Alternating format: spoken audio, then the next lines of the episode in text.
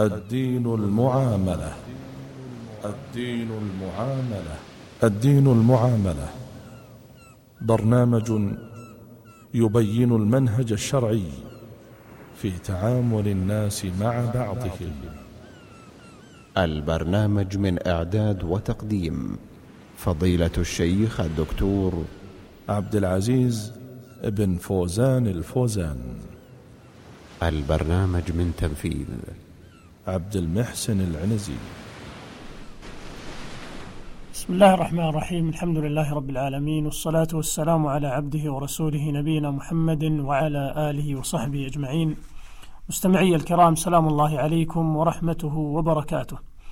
تحدثت إليكم في, الحلقتين السابقتين عن أسباب الحسد التي تدفع إليه وعن الوسائل التي تعين الحاسد على معالجة الحسد الذي ابتلي به وأما حديثنا اليوم وفي الحلقة القادمة أيضا فسوف يكون على الأسباب والوسائل والعلاجات التي تقي من الحسد وتعالجه بعد وقوعه. أيها الأحبة، إذا كان ما ذكرناه في الحلقات الماضية هو ما يفعله الحسد بصاحبه، فإنه لا ضير عليك أيها المحسود، ولن يصيبك إلا ما كتب الله عليك، وكلما وكلما ازداد حسد الحساد لك زادت الحسنات التي تهدى إليك. من غير سعي منك إليها أو نصب في الحصول عليها وإنما يحسد الأشراف وكرام الناس. وكلما زادت نعم الله تعالى على العبد كثر حساده فظهور الفضل يثير الحسد وكل ذي نعمة محسود كما قال نبينا صلى الله عليه وسلم. فحسد الحاسدين لك دليل على علوك وشرفك وتتابع نعم الله عليك فاحمد الله تعالى على نعمه واسأله ألا يحرمك من الحساد. قال عمر بن الخطاب رضي الله عنه ما كان على أحد نعمة إلا وجد لها حاسدا ولو كان الرجل أقوم من القدح لوجد له غامزا. وقال أبو الأسود الدؤلي تلقى اللبيب محسدا لم يجترم شتم الرجال وعرضه مشتوم حسد الفتى إذ لم ينالوا سعيه فالقوم أعداء له وخصوم. كضرائر الحسناء قلنا لوجهها حسدا وبغيا إنه لدميم. وقال لبيد بن عطارد التميمي إن يحسدوني فإني غير لائمهم قبلي من الناس أهل الفضل قد حسدوا. فدام لي ولهم ما بي وما بهم ومات أكثرنا غيظا بما يجد. وقال عمارة بن عقيل ما ضرني حسد اللئام ولم يزل ذو الفضل يحسده ذو النقصان. وقال المغيرة بن حبناء إن العرانين تلقاها محسدة ولن ترى للئام الناس حسادا.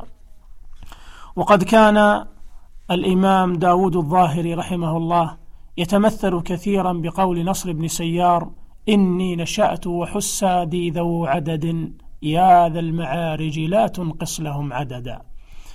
ويقصد بهذا أن نقص الحساد من نقص النعم وزيادة وكثرة الحساد من زيادة النعم. وقال بشار بن برد قد أذهب الداء حسادي بكثرتهم ولو فنوا, ولو فنوا عز دائي من يداويني أبقى لي الله حسادي وغمهم حتى يموتوا بداء غير مكنون. لا عشت خلوا من الحساد إنهم أعز فقدا من اللاء أحبوني. وكلام الحكماء والشعراء في هذا كثير جدا.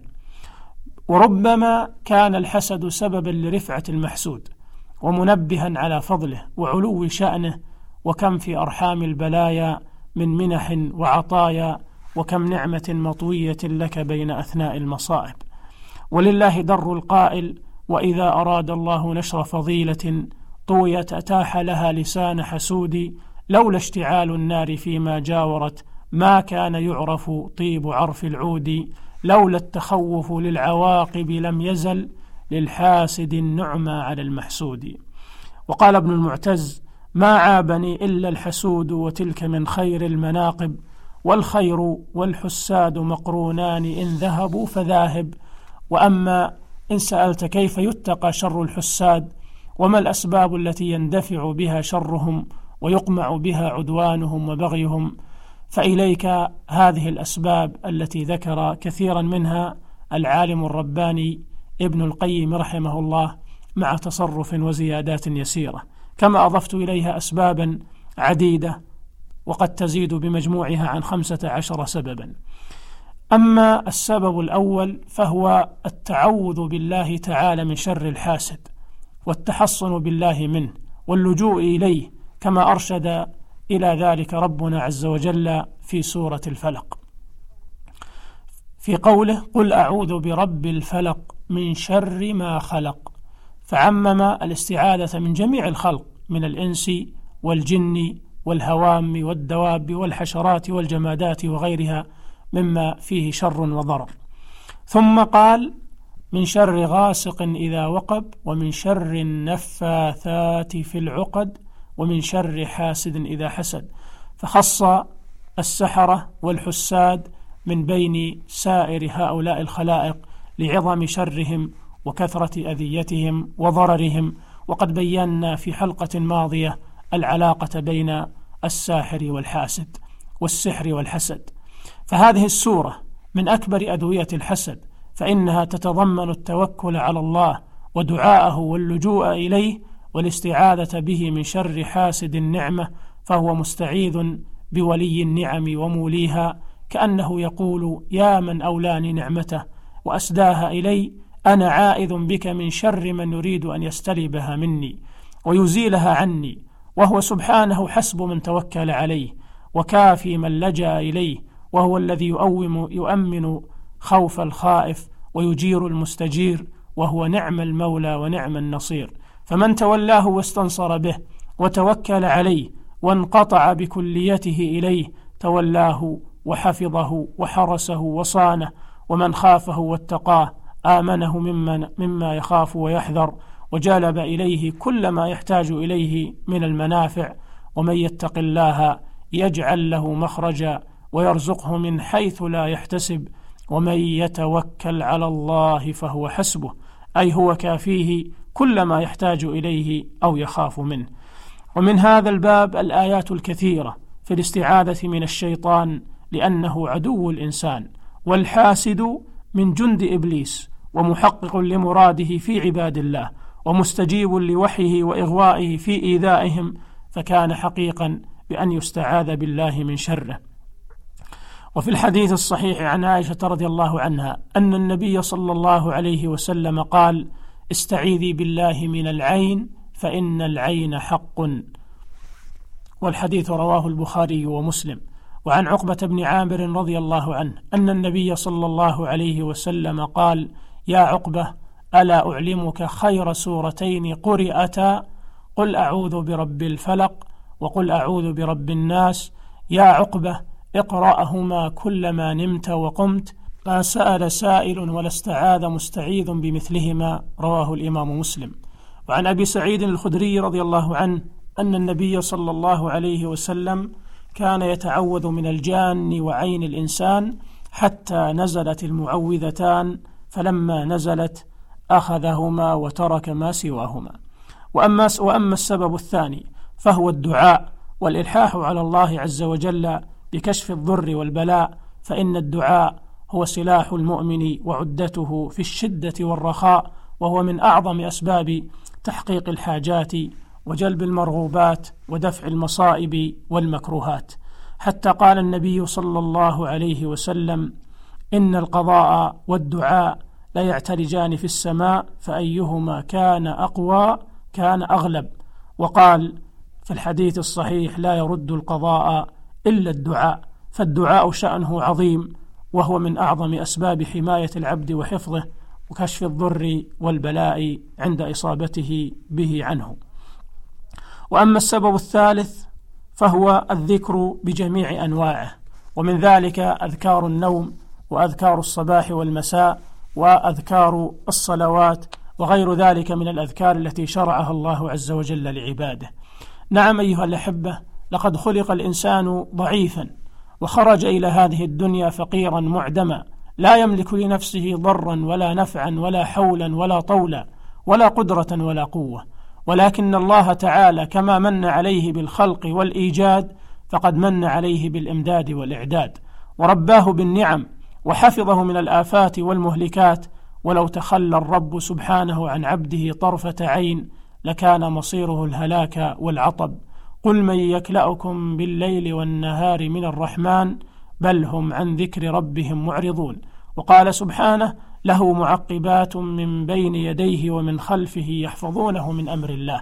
قال ابن كثير رحمه الله أي للعبد ملائكة يتعاقبون عليه حرس بالليل وحرس بالنهار يحفظونه من الأسواء والحادثات كما يتعاقب ملائكة آخرون لحفظ الأعمال من خير أو شر فاثنان عن اليمين والشمال يكتبان الأعمال وملكان آخران من بين يديه ومن خلفه يحفظانه ويحرسانه فهو بين أربعة أملاك بالنهار وأربعة آخرين بالليل. قال مجاهد ما من عبد إلا له ملك موكل يحفظه في نومه ويقظته من الجن والإنس والهوام فما منها شيء يأتيه يريده إلا قال الملك وراءك إلا شيء يأذن الله فيه فيصيبه. فالإنسان في هذه الحياة معرض لآفات كثيرة وأخطار عديدة تهدده بالليل والنهار وتريد الإساءة إليه في دينه ونفسه وأهله. ومن أعظم الأسباب التي تحفظه منها ذكر الله تعالى بأنواع الذكر من بسملة واستعاذة وتهليل وتسبيح وتحميد وتكبير ودعاء واستغفار وقراءة قرآن وثناء على الله بما هو أهله. وقد بين النبي صلى الله عليه وسلم أثر الذكر في حفظ الإنسان وحمايته من الشيطان في هذا المثل العجيب حيث قال عليه الصلاة والسلام وآمركم أن تذكروا الله تعالى فإن مثل ذلك كمثل رجل خرج العدو في أثره سراعا حتى إذا أتى على حصن حصين فأحرز نفسه منهم. كذلك العبد لا يحرز نفسه من الشيطان إلا بذكر الله تعالى. أخرجه الترمذي والحاكم وصححه ووافقه الذهبي. قال ابن القيم فلو لم يكن في الذكر إلا هذه الخصلة الواحدة لكان حقيقا بالعبد ألا يفتر لسانه من ذكر الله تعالى. فإنه لا يحرز نفسه من عدوه إلا بالذكر ولا يدخل عليه العدو إلا من باب الغفلة. فهو يرصده فإذا غفل وثب عليه وافترسه وإذا ذكر الله انخنس عدو الله وتصاغر وانقمع حتى يكون كالوصع وكالذباب. انتهى كلامه رحمه الله. وبين النبي صلى الله عليه وسلم هذه الحقيقة وأن الناس إنما يؤتون من قبل غفلتهم عن الذكر وتقصيرهم فيه. فقال من قال يعني إذا خرج من بيته بسم الله توكلت على الله ولا حول ولا قوة إلا بالله يقال له كفيت وهديت ووقيت وتنحى عنه الشيطان فيقول لشيطان آخر كيف لك برجل قد هدي وكفي ووقي؟ حديث صحيح رواه أصحاب السنن والأحاديث في هذا المعنى كثيرة مشهورة. أسأل الله تعالى أن يحفظنا جميعا بحفظه وأن يكلأنا بعنايته ورحمته وإلى لقاء آخر. استودعكم الله الذي لا تضيع ودائعه. والسلام عليكم ورحمة الله وبركاته.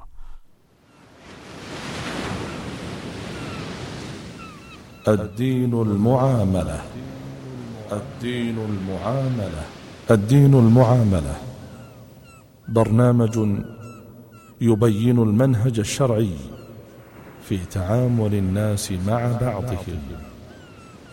البرنامج من إعداد وتقديم فضيلة الشيخ الدكتور عبد العزيز بن فوزان الفوزان.